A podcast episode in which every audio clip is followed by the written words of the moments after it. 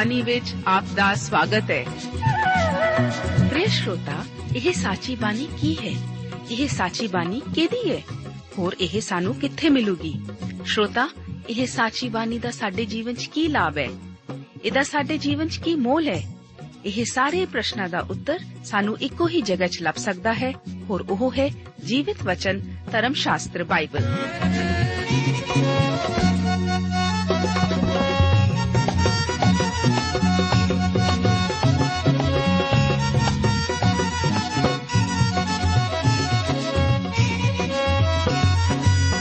ਧਰਮ ਸ਼ਾਸਤਰ ਬਾਈਬਲ। ਉਹੀ ਜੀਵਿਤ ਵਚਨ ਦਾ ਅਸੀਂ ਇਸ ਕਾਰਜਕ੍ਰਮ ਵਿੱਚ ਅਧਿਐਨ ਕਰਾਂਗੇ।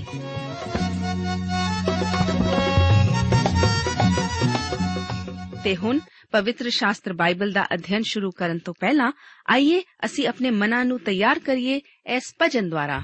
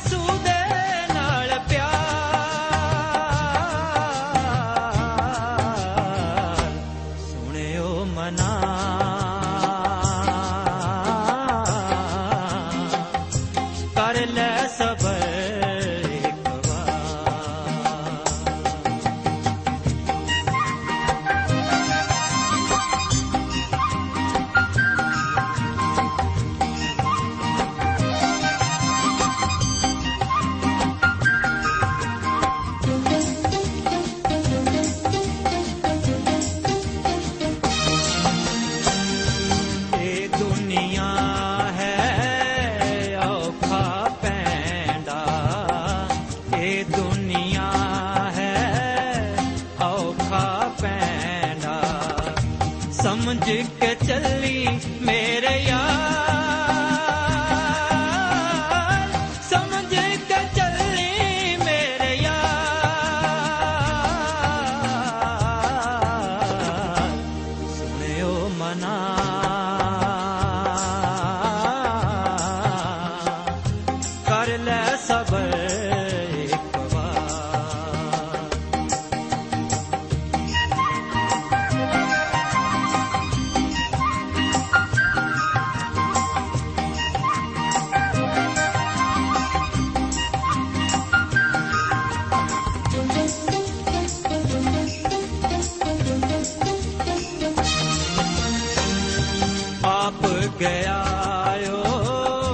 ਵਿੱਚ ਅਸਮਾਨੀ, ਆਪ ਗਿਆ ਓ ਵਿੱਚ ਅਸਮਾਨੀ। ਜਗਾ ਕਰਨ ਲਈ ਤਿਆਰ, ਜਗਾ ਕਰਨ ਲਈ ਤਿਆਰ। ਪਿਆਰੇ ਅਜ਼ੀਜ਼ੋ, ਇਸ ਪ੍ਰੋਗਰਾਮ ਵਿੱਚ ਬਾਈਬਲ ਧਰਮ ਸ਼ਾਸਤਰ ਦੇ ਪੁਰਾਣੇ ਨੇਮ ਵਿੱਚੋਂ ਯਹੋਸ਼ੂਆ ਦੀ ਪੋਥੀ ਦੇ 8 ਅਤੇ 9 ਅਧਿਆਇਆਂ ਦਾ ਅਧਿਐਨ ਕਰਨ ਲਈ ਮੈਂ ਆਪ ਦਾ ਸਵਾਗਤ ਕਰਦਾ ਹਾਂ। ਅਸੀਂ ਸ਼ੁਰੂਆਤ ਕਰਦੇ ਹਾਂ 8 ਅਧਿਆਇ ਨਾਲ। ਇਸ ਅਧਿਆਇ ਦਾ ਮੁੱਖ ਵਿਸ਼ਾ ਐਈ ਸ਼ਹਿਰ ਉਤੇ ਫਤਿਹ ਹੈ।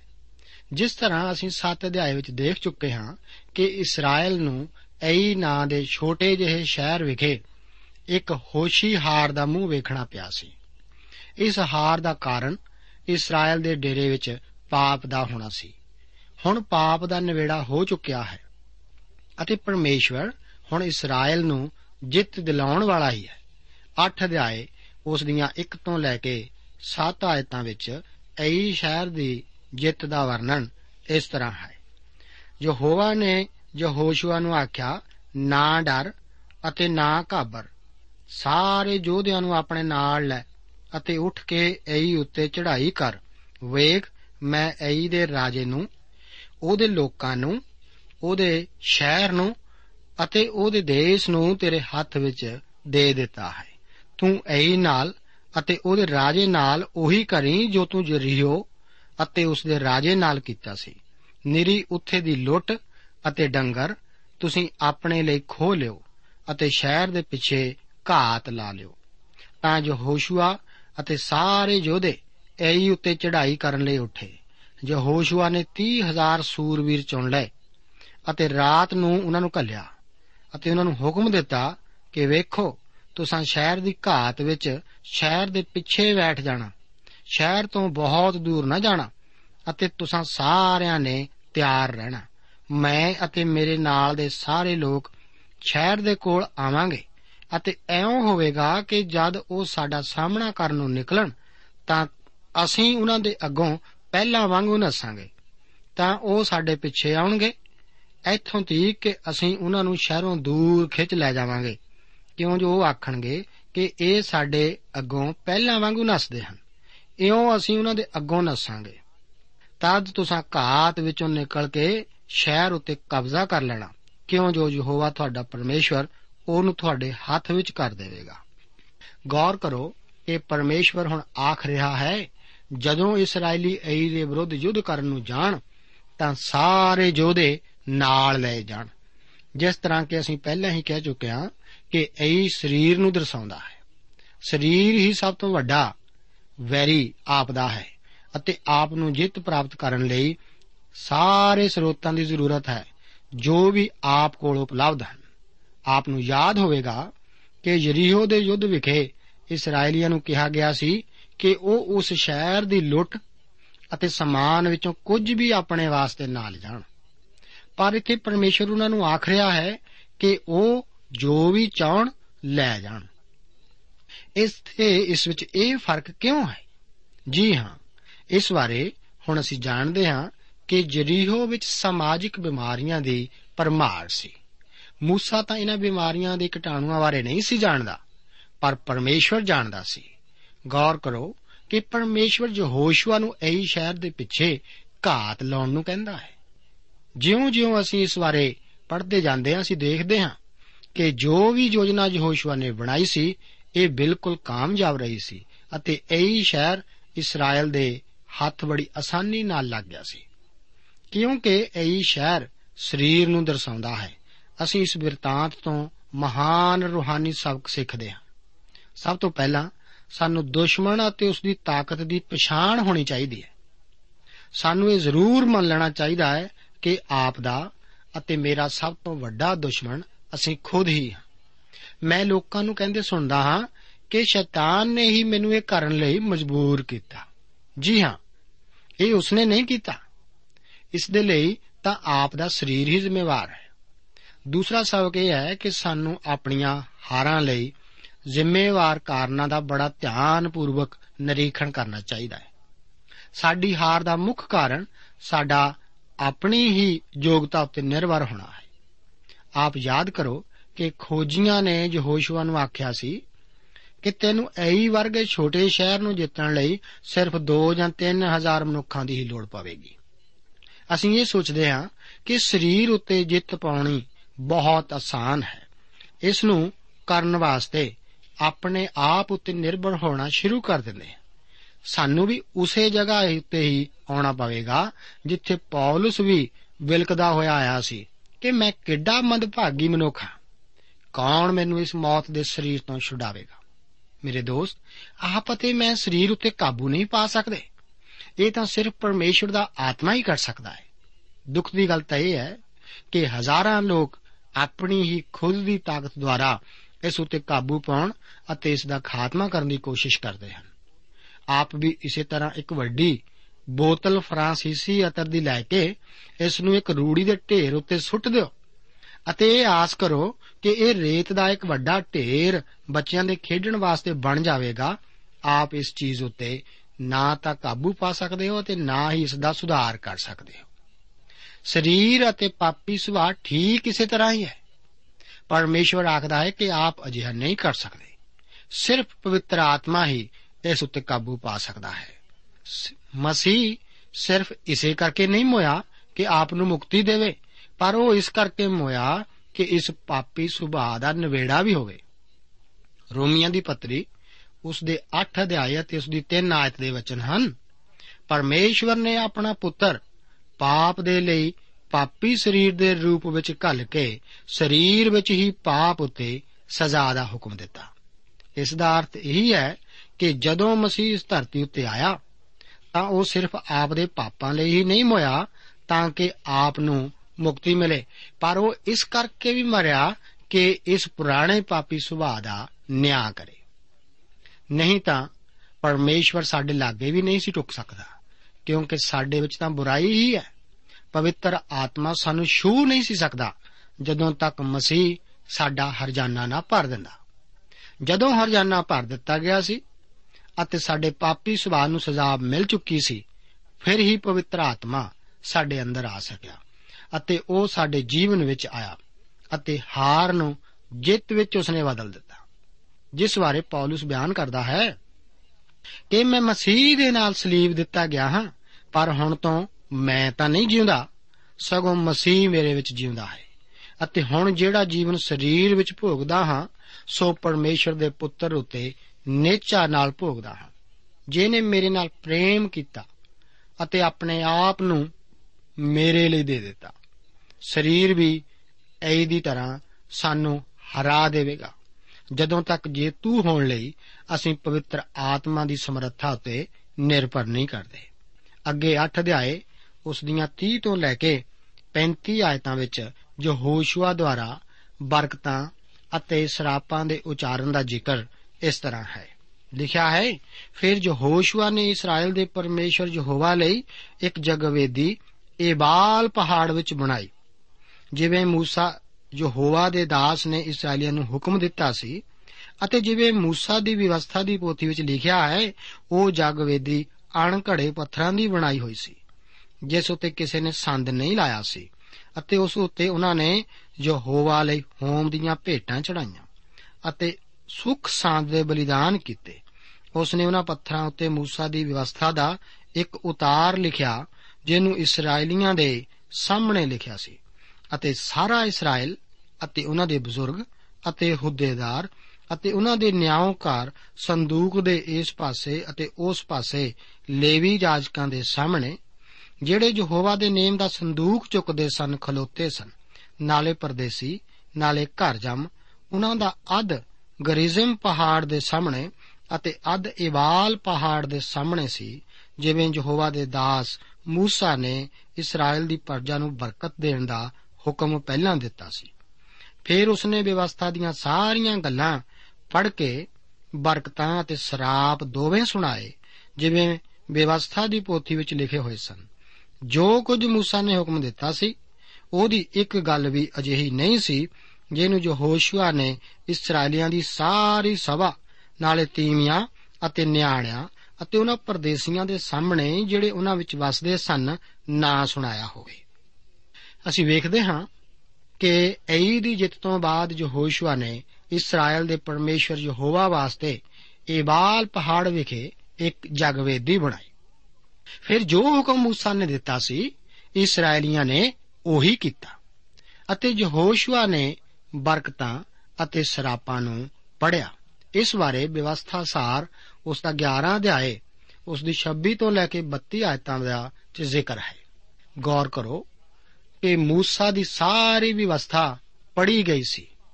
ਉਹਨਾਂ ਨੇ ਇਸ ਦੇ ਸਿਰਫ ਇੱਕ ਭਾਗ ਨੂੰ ਹੀ ਨਹੀਂ ਸੀ ਪੜਿਆ ਪਰੰਤੂ ਉਹਨਾਂ ਨੇ ਤਾਂ ਇਸ ਸਾਰੇ ਨੂੰ ਪੜਿਆ ਸੀ। ਇਹੋ ਹੀ ਉਸ ਦੇਸ਼ ਦੀ ਵਿਵਸਥਾ ਹੋਣੀ ਸੀ। ਅਤੇ ਇਹ ਇਸਰਾਇਲ ਨੂੰ ਪਰਮੇਸ਼ਵਰ ਦੁਆਰਾ ਉਸ ਨਾਲ ਬੰਨੇ ਨੇਮ ਦੀਆਂ ਸ਼ਰਤਾਂ ਬਾਰੇ ਯਾਦ ਕਰਾਉਣ ਲਈ ਇੱਕ ਢੁਕਮਾ ਸਮਾਂ ਸੀ। ਇਸ ਤੋਂ ਬਾਅਦ ਅਸੀਂ ਹੁਣ 9 ਅਧਿਆਏ ਵਿੱਚ ਦਾਖਲ ਹੁੰਦੇ ਹਾਂ। ਇਸ ਅਧਿਆਏ ਦਾ ਮੁੱਖ ਵਿਸ਼ਾ ਗਿਬੋਨੀਆਂ ਦਾ ਛਲ ਹੈ। ਜਿਉਂ ਹੀ ਯਹੋਸ਼ੂਆ ਵਾਅਦੇ ਦੇ ਦੇਸ਼ ਨੂੰ ਜਿੱਤਣਾ ਸ਼ੁਰੂ ਕਰਦਾ ਹੈ, ਤਾਂ ਉਸ ਨੂੰ ਤਿੰਨ ਮਹਾਨ ਵੈਰੀਆਂ ਦਾ ਸਾਹਮਣਾ ਕਰਨਾ ਪੈਂਦਾ ਹੈ। ਇਹ ਵੈਰੀ ਹਨ ਯਰੀਹੋ ਐਈ ਅਤੇ ਗਿਬੋਨੀ ਇਹ ਤਿੰਨੋਂ ਵੈਰੀ ਇੱਕ ਮਸੀਹ ਦੇ ਜੀਵਨ ਵਿੱਚ ਅੱਜ ਦੇ ਵੈਰੀਆਂ ਨੂੰ ਦਰਸਾਉਂਦੇ ਹਨ ਯਰੀਹੋ ਸੰਸਾਰ ਦਾ ਪ੍ਰਤੀਕ ਹੈ ਐਈ ਸਰੀਰ ਦਾ ਪ੍ਰਤੀਕ ਹੈ ਅਤੇ ਗਿਬੋਨੀ ਸ਼ੈਤਾਨ ਦੇ ਪ੍ਰਤੀਕ ਹਨ। ਆਪ ਨੂੰ ਯਾਦ ਹੋਵੇਗਾ ਕਿ ਯਹੋਸ਼ੂਆ ਦੀ ਯੋਜਨਾ ਪਹਿਲਾਂ ਯਰੀਹੋ ਉੱਤੇ ਕਬਜ਼ਾ ਕਰਨ ਦੀ ਸੀ, ਜੋ ਕਿ ਉਸ ਵਾਅਦੇ ਦੇ ਦੇਸ਼ ਦੇ ਠੀਕ ਵਿਚਕਾਰ ਸਥਿਤ ਸੀ। ਫਿਰ ਉਸ ਦੀ ਯੋਜਨਾ ਏਈ ਨੂੰ ਜਿੱਤਣ ਦੀ ਸੀ, ਜੋ ਕਿ ਜਰੀਹੋ ਦੇ ਉੱਤਰ ਪੂਰਬ ਵੱਲ ਸਥਿਤ ਸੀ। ਦੱਖਣ ਗਿਬਿਓਨੀਆਂ ਦਾ ਇੱਕ ਸਮੂਹ ਸੀ। ਇਸ ਤਰ੍ਹਾਂ ਜਾਪਦਾ ਹੈ ਕਿ ਉਹ ਏਈ ਤੋਂ ਬਾਅਦ ਜਿੱਤੇ ਜਾਣ ਦੀ ਯੋਜਨਾ ਵਿੱਚ ਆਉਂਦੇ ਸਨ। ਪਰ ਇਹ ਗਿਬਿਓਨੀ ਬਹੁਤ ਚਲਾਕ ਸਨ, ਜਿਸ ਤਰ੍ਹਾਂ ਕਿ ਅਸੀਂ ਅੱਗੇ ਵੇਖਾਂਗੇ। 9 ਅਧਿਆਏ ਉਸ ਦੀਆਂ 1 ਤੋਂ ਲੈ ਕੇ 9 ਆਇਤਾਂ ਦੇ ਵਚਨ ਇਸ ਪ੍ਰਕਾਰ ਹਨ। ਤਾਂ ਐਉਂ ਹੋਇਆ ਕਿ ਜਦ ਹਿੱਤੀਆਂ ਅਮੋਰੀਆਂ, ਕਨਾਨੀਆਂ, ਫਰੀਜ਼ੀਆਂ, ਹਿਵੀਆਂ ਅਤੇ ਜਬੂਸੀਆਂ ਦੇ ਸਾਰੇ ਰਾਜਿਆਂ ਨੇ ਸੁਣਿਆ, ਜਿਹੜੇ ਜਰਦਨ ਤੋਂ ਪਾਰ ਪਹਾੜ ਵਿੱਚ ਅਤੇ ਹਠਾੜ ਉੱਤੇ ਅਤੇ ਵੱਡੇ ਸਮੁੰਦਰ ਦੇ ਸਾਰੇ ਕੰਢਿਆਂ ਉੱਤੇ ਲਵਾਨੋਨ ਦੇ ਸਾਹਮਣੇ ਸਨ, ਤਾਂ ਉਹਨਾਂ ਨੇ ਇੱਕ ਮਨ ਹੋ ਕੇ ਆਪਣੇ ਆਪ ਨੂੰ ਯਹੋਸ਼ੂਆ ਅਤੇ ਇਸਰਾਇਲ ਦੇ ਨਾਲ ਯੁੱਧ ਕਰਨ ਲਈ ਇਕੱਠਾ ਕੀਤਾ। ਗਿਵਿਓਨ ਦੇ ਵਸਨੀਕਾਂ ਨੇ ਸੁਣਿਆ, ਜੋ ਕੁਝ ਯਹੋਸ਼ੂਆ ਨੇ ਯਰੀਹੋ ਅਤੇ ਏਈ ਨਾਲ ਕੀਤਾ ਸੀ। ਤਾਂ ਉਹਨਾਂ ਨੇ ਵੀ ਇੱਕ ਛਲ ਕੀਤਾ ਅਤੇ ਉਹ ਆ ਕੇ ਆਪਣੇ ਆਪ ਨੂੰ ਹਲਕਾਰੇ ਬਣਾ ਬੈਠੇ ਅਤੇ ਉਹਨਾਂ ਨੇ ਹੰਡੀਆਂ ਹੋਈਆਂ ਗੂਣਾ ਆਪਣੇ ਖੋਤਿਆਂ ਲਈ ਲਈਆਂ ਅਤੇ ਪੁਰਾਣੀਆਂ ਪਾਟੀਆਂ ਹੋਈਆਂ ਗੰਢ ਲੱਗੀਆਂ ਹੋਈਆਂ ਮੱਧ ਦੀਆਂ ਮਸ਼ਕਾਂ ਲੈ ਲਈਆਂ ਅਤੇ ਪੁਰਾਣੇ ਪਾਟੇ ਝੀਟੇ ਛਿੱਤਰ ਆਪਣੇ ਪੈਰੀਂ ਪਾ ਲਏ ਅਤੇ ਹੰਡੇ ਹੋਏ ਲੀੜੇ ਆਪਣੇ ਉੱਤੇ ਲੈ ਲਏ। ਅਤੇ ਉਹਨਾਂ ਦੀ ਰਸਤ ਦੀ ਸਾਰੀ ਰੋਟੀ ਸੁੱਕੀ ਹੋਈ ਅਤੇ ਉੱਲੀ ਲੱਗੀ ਹੋਈ ਸੀ। ਉਹ ਯਹੋਸ਼ੂਆ ਦੇ ਕੋਲ ਗਿਲਗਾਲ ਦੇ ਡੇਰੇ ਵਿੱਚ ਆਏ ਤਾਂ ਉਹਨਾਂ ਨੇ ਉਸ ਨੂੰ ਅਤੇ ਇਸਰਾਇਲ ਦੇ ਮਨੁੱਖਾਂ ਨੂੰ ਆਖਿਆ, ਭਈ ਅਸੀਂ ਦੂਰ ਦੇਸ਼ ਤੋਂ ਆਏ ਹਾਂ। ਹੁਣ ਤੁਸੀਂ ਸਾਡੇ ਨਾਲ ਨੇਮ ਬੰਨੋ। ਤਾਂ ਇਸਰਾਇਲ ਦੇ ਮਨੁੱਖਾਂ ਨੇ ਉਹਨਾਂ ਹਿਵੀਆਂ ਨੂੰ ਆਖਿਆ, ਸ਼ਾਇਦ ਤੁਸੀਂ ਸਾਡੇ ਵਿੱਚ ਹੀ ਵਸਦੇ ਹੋ, ਤਾਂ ਅਸੀਂ ਤੁਹਾਡੇ ਨਾਲ ਨੇਮ ਕਿਵੇਂ ਬੰਨ ਲਈਏ? ਫਿਰ ਉਹਨਾਂ ਨੇ ਯਹੋਸ਼ੂਆ ਨੂੰ ਆਖਿਆ, ਅਸੀਂ ਤਾਂ ਤੁਹਾਡੇ ਦਾਸ ਹਾਂ। ਤਾਂ ਯਹੋਸ਼ੂਆ ਨੇ ਉਹਨਾਂ ਨੂੰ ਆਖਿਆ, ਤੁਸੀਂ ਕੌਣ ਹੋ ਅਤੇ ਕਿੱਥੋਂ ਆਏ ਹੋ? ਉਹਨਾਂ ਨੇ ਆਖਿਆ, ਤੁਹਾਡੇ ਦਾਸ ਇੱਕ ਬਹੁਤ ਦੂਰ ਦੇਸ਼ ਤੋਂ ਤੁਹਾਡੇ ਪਰਮੇਸ਼ਰ ਦੇ ਨਾਮ ਦੇ ਕਾਰਨ ਆਏ ਹਨ। ਕਿਉਂ ਜੋ ਅਸਾਂ ਉਹਦੀ ਧੁੰਮ ਸੁਣੀ ਹੈ, ਨਾਲੇ ਜੋ ਕੁਝ ਉਹਨੇ ਮਿਸਰ ਵਿੱਚ ਕੀਤਾ ਸੀ। ਨਿਰਸੰਦੇ ਇਹਨਾਂ ਰਾਜਿਆਂ ਨੇ ਇਸرائیਲੀਆਂ ਦੇ ਵਿਰੁੱਧ ਇੱਕ ਹੋਣ ਦੀ ਯੋਜਨਾ ਬਣਾਈ ਸੀ। ਪਰ ਇਸ ਤਰ੍ਹਾਂ ਜਾਪਦਾ ਹੈ ਕਿ ਉਹ ਕਿਸੇ ਨਾ ਕਿਸੇ ਕਾਰਨ ਇਕੱਠੇ ਹੋਣ ਵਿੱਚ ਅਸਫਲ ਰਹੇ ਸਨ ਅਤੇ ਹਮਲਾ ਕਰ ਰਹੀ ਇਸرائیਲੀ ਫੌਜ ਨੂੰ ਰੋਕਣ ਵਿੱਚ ਵੀ ਉਹ ਅਸਫਲ ਰਹੇ ਸਨ। ਇਸ ਤੋਂ ਗੇਬੋਨੀਆਂ ਦੇ ਛਲ ਦੀ ਵਿਆਖਿਆ ਸਾਫ਼ ਜ਼ਾਹਿਰ ਹੈ। ਉਹਨਾਂ ਦਾ ਵਿਚਾਰ ਯੁੱਧ ਕਰਨ ਦਾ ਨਹੀਂ, ਬਲਕਿ ਏਕਤਾ ਕਰਨ ਦਾ ਸੀ। ਗੇਬੋਨੀ ਝੂਠ ਬੋਲਣ ਵਾਲਿਆਂ ਦਾ ਹੀ ਇੱਕ ਗਿਰੋਹ ਸੀ। ਉਹਨਾਂ ਨੇ ਇੱਕ ਦੂਰ ਦੇਸ਼ ਦੇ ਪ੍ਰਤੀਨਿਧੀ ਹੋਣ ਦਾ ਬਹਾਨਾ ਕੀਤਾ। ਅਸਲ ਵਿੱਚ ਤਾਂ ਉਹ ਯਰੂਸ਼ਲਮ ਤੋਂ ਕੁਝ ਹੀ ਮੀਲ ਦੂਰ ਰਹਿੰਦੇ ਸਨ। ਉਹਨਾਂ ਨੇ ਆਖਿਆ ਕਿ ਉਹ ਸੱਚਮੁੱਚ ਇੱਕ ਸੱਚੇ ਅਤੇ ਜ਼ਿੰਦਾ ਪਰਮੇਸ਼ਵਰ ਦੀ ਬੰਦਗੀ ਕਰਨਾ ਚਾਹੁੰਦੇ ਸਨ। ਜੇਕਰ ਗੌਰ ਕਰੀਏ, ਤਾਂ ਇਸ ਤੋਂ ਬਾਅਦ ਉਹਨਾਂ ਨੇ ਯਹੋਸ਼ੂਆ ਦਾ ਧਿਆਨ, ਆਪਣੀਆਂ ਬੋਰੀਆਂ, ਦਾਖਰਸ ਦੀਆਂ ਮਸ਼ਕਾਂ, ਪੁਰਾਣੀਆਂ ਜੁੱਤੀਆਂ, ਫਟੇ ਹੋਏ ਕੱਪੜਿਆਂ ਅਤੇ ਉੱਲੀ ਲੱਗੀ ਹੋਈ ਰੋਟੀ ਵੱਲ ਖਿੱਚਿਆ ਸੀ। ਇਹ ਤਾਂ ਇੱਕ ਛਲ ਹੀ ਸੀ। ਪਰ ਯਹੋਸ਼ੂਆ ਇਸ ਵਿੱਚ ਫਸ ਜਾਂਦਾ ਹੈ। ਪਰਮੇਸ਼ਵਰ ਨੇ ਇਸرائیਲੀਆਂ ਨੂੰ ਹੁਕਮ ਦਿੱਤਾ ਸੀ ਕਿ ਉਹ ਉਸ ਦੇਸ਼ ਦੇ ਸਾਰੇ ਲੋਕਾਂ ਨੂੰ ਨਾਸ ਕਰ ਦੇਣ ਅਤੇ ਉਹਨਾਂ ਨਾਲ ਕਿਸੇ ਪ੍ਰਕਾਰ ਦੀ ਵੀ ਕੋਈ ਵੀ ਸੰਧੀ ਨਾ ਕਰਨ। ਭਾਵੇਂ ਯਹੋਸ਼ੂਆ ਦਾ ਇਰਾਦਾ ਪਰਮੇਸ਼ਵਰ ਦੀ ਆਗਿਆ ਦਾ ਪਾਲਣ ਕਰਨਾ ਹੀ ਸੀ, ਪਰ ਗਿਵੋਨੀਆਂ ਨਾਲ ਮੇਲ ਕਰਨ ਲਈ ਉਸ ਨੂੰ ਧੋਖਾ ਹੀ ਦਿੱਤਾ ਗਿਆ ਸੀ ਅਤੇ ਅਸਲ ਵਿੱਚ ਉਹਨਾਂ ਨਾਲ ਸੰਧੀ ਕਰਨ ਲਈ ਵੀ। ਗੌਰ ਕਰੋ ਕਿ ਨਾ ਤਾਂ ਯਹੋਸ਼ੂਆ ਨੇ ਅਤੇ ਨਾ ਹੀ ਇਸرائیਲੀਆਂ ਨੇ ਇਹ ਸੰਧੀ ਕਰਨ ਤੋਂ ਪਹਿਲਾਂ ਪਰਮੇਸ਼ਵਰ ਦਾ ਮਨ ਜਾਣਨ ਵਿੱਚ ਉਸ ਕੋਲੋਂ ਪੁੱਛਿਆ ਸੀ। ਯਾਦ ਕਰੋ ਕਿ ਜਰੀਹੋ ਸੰਸਾਰ ਨੂੰ ਦਰਸਾਉਂਦਾ ਹੈ। ਆਪ ਸੰਸਾਰ ਉੱਤੇ ਜਿੱਤ ਕਿਵੇਂ ਪ੍ਰਾਪਤ ਕਰੋਦੇ ਹੋ? ਵਿਸ਼ਵਾਸ ਦੁਆਰਾ ਐਈ ਸ਼ਹਿਰ ਨੂੰ ਸਰੀਰ ਦੇ ਨਾਲ ਦਰਸਾਇਆ ਗਿਆ ਹੈ। ਆਪ ਸਰੀਰ ਉੱਤੇ ਕਿਵੇਂ ਜਿੱਤ ਪ੍ਰਾਪਤ ਕਰਦੇ ਹੋ? ਇਸ ਨਾਲ ਯੁੱਧ ਕਰਕੇ ਨਹੀਂ ਪਰ ਪਰਮੇਸ਼ਵਰ ਅਗੇ ਇਕਰਾਰ ਕਰਦੇ ਹੋਏ ਕਿ ਅਸੀਂ ਕਮਜ਼ੋਰ ਹਾਂ ਅਤੇ ਪਰਮੇਸ਼ਵਰ ਦੇ ਆਤਮਾ ਨੂੰ ਸਾਡੇ ਲਈ ਜਿੱਤ ਪ੍ਰਾਪਤ ਕਰ ਲੈਣ ਦੇਣ ਦੁਆਰਾ। ਯਾਦ ਰੱਖੋ ਕਿ ਪਰਮੇਸ਼ਵਰ ਹੀ ਸੀ ਜਿਸ ਨੇ ਇਹ ਆਖਿਆ ਸੀ ਕਿ ਮੈਂ ਤੁਹਾਨੂੰ ਐਈ ਸ਼ਹਿਰ ਦੇਣ ਜਾ ਰਿਹਾ ਹਾਂ। ਹੁਣ ਸਾਡੇ ਸਾਹਮਣੇ ਤੀਸਰਾ ਵੈਰੀ ਗਿਬੋਨੀ ਹਨ, ਜੋ ਕਿ ਸਾਡੇ ਲਈ ਸ਼ੈਤਾਨ ਨੂੰ ਦਰਸਾਉਂਦੇ ਹਨ, ਕਿਉਂਕਿ ਅਫਸੀਆਂ ਦੀ ਪੱਤਰੀ ਨਵੇਂ ਨੇਮ ਵਿੱਚ ਪੁਰਾਣੇ ਨੇਮ ਦੀ ਪੁਸਤਕ ਯਹੋਸ਼ੂਆ ਨਾਲ ਮੇਲ ਖਾਂਦੀ ਹੈ। ਇਹਨਾਂ ਵਿੱਚ ਮਹੱਤਵਪੂਰਨ ਸਮਾਨਤਾ ਹੈ। ਆਪਸੀਆਂ ਦੀ ਪੱਤਰੀ ਉਸ ਦਾ 6 ਅਧਿਆਏ ਅਤੇ ਉਸ ਦੀਆਂ 11 ਅਤੇ 12 ਆਇਤਾਂ ਦੇ ਵਚਨ ਇਸ ਪ੍ਰਕਾਰ ਹਨ। ਪਰਮੇਸ਼ਵਰ ਦੇ ਸਾਰੇ ਸ਼ਾਸਤਰ ਬਾਸਤਰ ਧਾਰੋ, ਤਾਂ ਜੋ ਤੁਸੀਂ ਸ਼ੈਤਾਨ ਦੇ ਛਲ ਛਿਦਰਾਂ ਦੇ ਸਾਹਮਣੇ ਖਲੋ ਸਕੋ।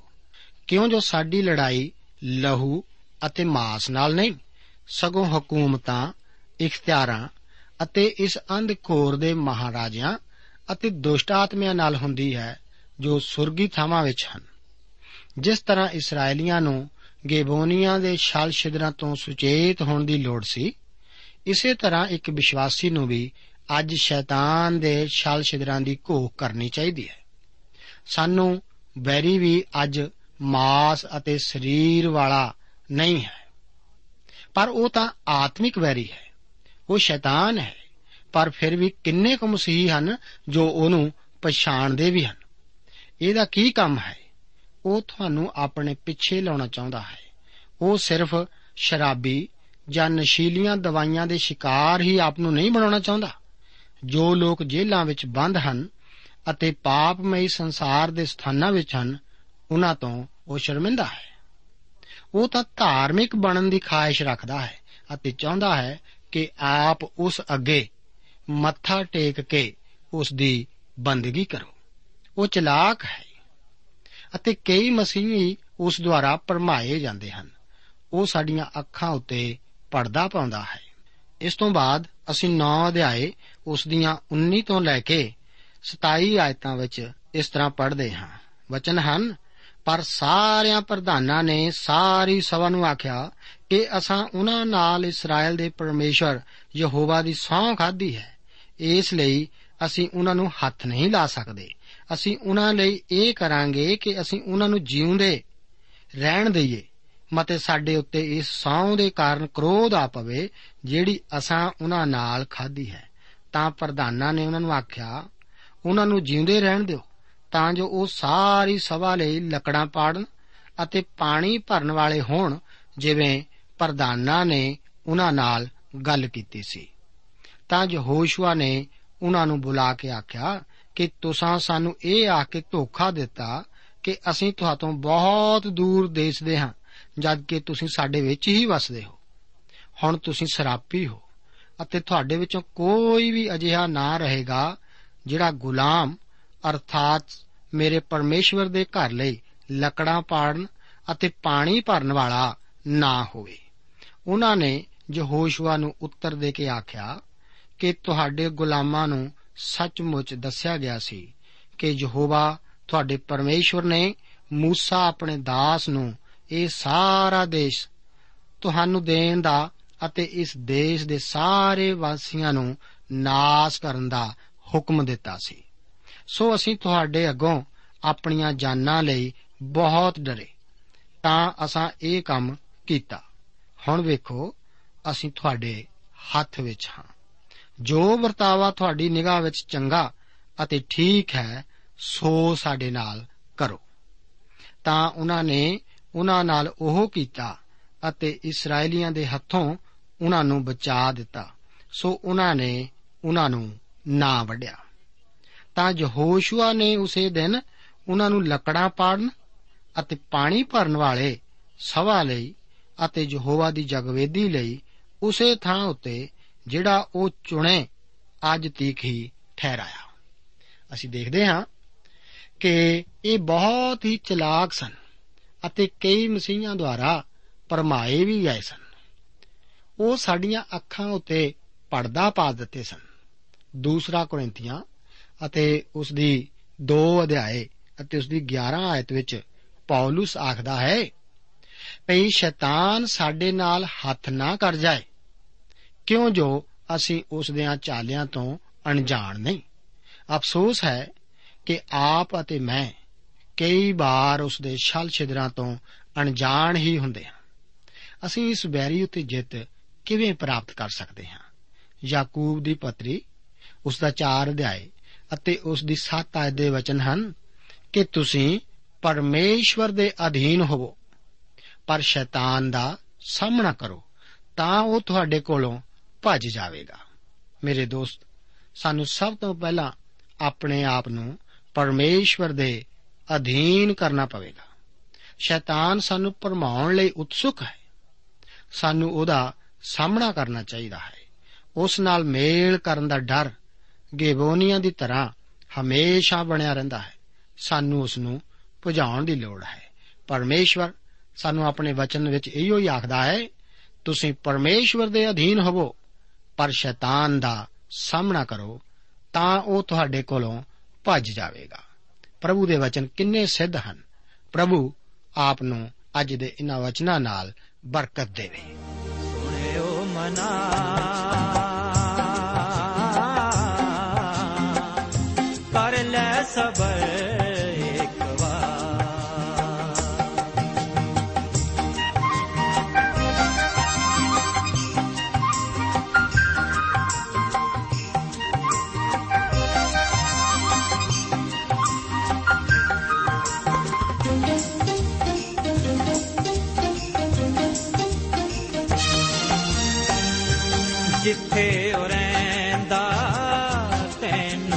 ਰੱਖੇਗਾ ਜਿੱਥੇ ਉਹ ਰਹਿੰਦਾ ਤੈਨੂੰ ਰੱਖੇਗਾ। ਤੇਰਾ ਬਖਸ਼ਣ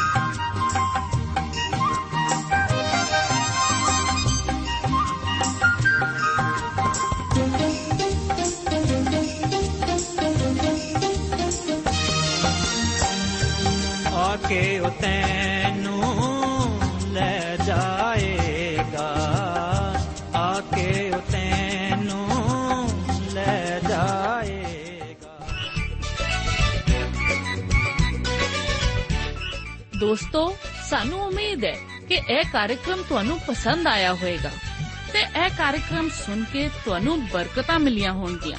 ਜੇ ਤੁਸੀਂ ਇਹ ਕਾਰਜਕ੍ਰਮ ਦੇ ਬਾਰੇ ਕੁਝ ਪੁੱਛਣਾ ਚਾਹੁੰਦੇ ਹੋ, ਤੇ ਸਾਨੂੰ ਇਸ ਪਤੇ ਤੇ ਲਿਖੋ। Programme Sachi Bani, post box number 1715 sector 36 Chandigarh 160036 ਪਤਾ ਇੱਕ ਵਾਰ ਫੇਰ ਸੁਣ ਲਓ। Programme Sachi Bani post box number 1715 sector 36 Chandigarh 160036 ਸਾਡਾ ਈਮੇਲ ਪਤਾ ਹੈ punjabi ttb at twr dot in ਪਤਾ ਇੱਕ ਵਾਰ ਫੇਰ ਸੁਣ ਲਓ punjabi ttb at twr dot in ਹੁਣ ਸਾਡੇ ਪ੍ਰੋਗਰਾਮ ਦਾ ਸਮੇਂ ਸਮਾਪਤ ਹੁੰਦਾ ਹੈ ਉਮੀਦ ਹੈ ਅਗਲੇ ਪ੍ਰੋਗਰਾਮ ਵਿੱਚ ਤੁਹਾਡੇ ਨਾਲ ਫੇਰ ਪੇਂਟ ਹੋਏਗੀ। ਰੱਬ ਤੁਹਾਨੂੰ ਬਰਕਤ ਦੇ।